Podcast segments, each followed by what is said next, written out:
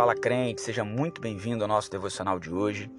Livro do profeta Ezequiel, capítulo dois, os primeiros dois versículos, o capítulo do chamado de Ezequiel. Ezequiel, capítulo dois, versículos um e dois.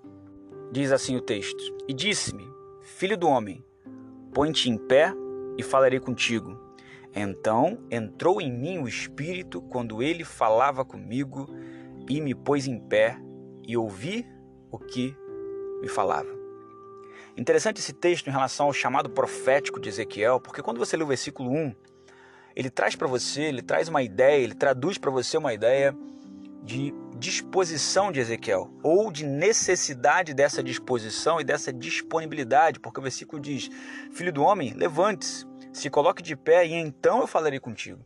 Eu, Deus, falarei contigo a partir do momento que você se colocar de pé, ou seja, que você é, venha a se disponibilizar, a sair dessa alienação, sair dessa inércia, sair desse estado de, de prostração, enfim.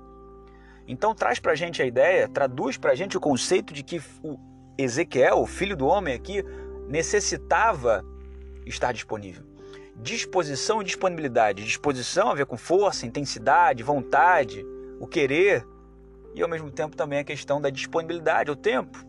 Isso traz para a gente a ideia e a reflexão para quem nós estamos sempre disponíveis, ou para o que você tem ficado sempre disponível, ou sempre disposto. Você acorda de manhã com chuva, aquele tempinho que você não quer sair da cama, mas dependendo para o que seja, você levanta de forma muito rápida. Ou é uma disponibilidade é, obrigatória, ou seja, um trabalho, de repente, uma função que você não pode faltar, ou talvez uma disponibilidade, uma disposição para algo que gera dentro de você uma alegria, algo que provoque dentro de você uma felicidade, uma alegria, um prazer. Porém, quando a gente vê o versículo de número dois, ele traz uma outra perspectiva para a gente, porque ele vai dizer assim, ó, olha comigo. Então entrou em mim o Espírito quando ele falava comigo e me pôs em pé e ouvi o que me falava. O versículo dois já traz para a gente a ideia de que quem o coloca em pé, quem o torna apto a ouvir a palavra do próprio Deus é o próprio Espírito Santo de Deus. Porque o versículo dois diz assim, ó, então entrou em mim o Espírito.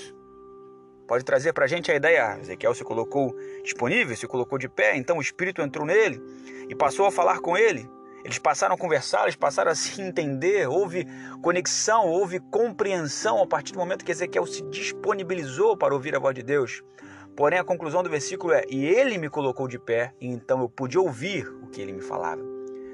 Os versículos não são diametralmente opostos, não são contraditórios, não são mentirosos, não tem discrepância.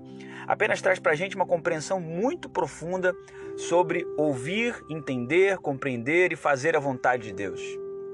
É que essa relação de ouvir Deus, de estar, se colocar disponível, disposto para Deus, para a obra de Deus, para o querer de Deus, é uma relação que depende tanto do teu querer, tanto daquilo que tem a ver com o seu tempo, com a sua disponibilidade, e quando Deus enxerga essa sua disponibilidade, esse seu e para a vontade dele na sua vida, Deus então faz a parte que só ele pode fazer. É o querer se colocar de pé e entender que quem nos faz de pé é Deus. É uma coisa meio louca, né? É compreender que quem te coloca de pé é a única pessoa que faz você levantar todos os dias, todas as manhãs, te abençoar de forma profunda, fazer com que você tenha um dia muito mais maravilhoso do que você imagina, apesar de todos os pesares, apesar inclusive de você, apesar inclusive das nossas limitações e falhas, é Deus. Ele é o único que tem a capacidade de nos colocar sempre, literalmente, para cima, disponíveis, dispostos, felizes, apesar de todas as coisas, porque a alegria do Senhor é a nossa força. E compreendendo isso, então, nós nos disponibilizamos. Essa é a conexão dos dois versículos do chamado profético de Ezequiel. Aquele que se disponibiliza para Deus recebe de Deus a disposição.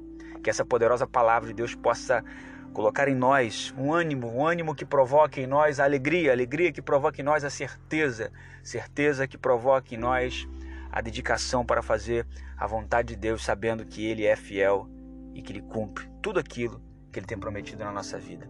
Que Deus nos abençoe poderosamente, em nome de Jesus.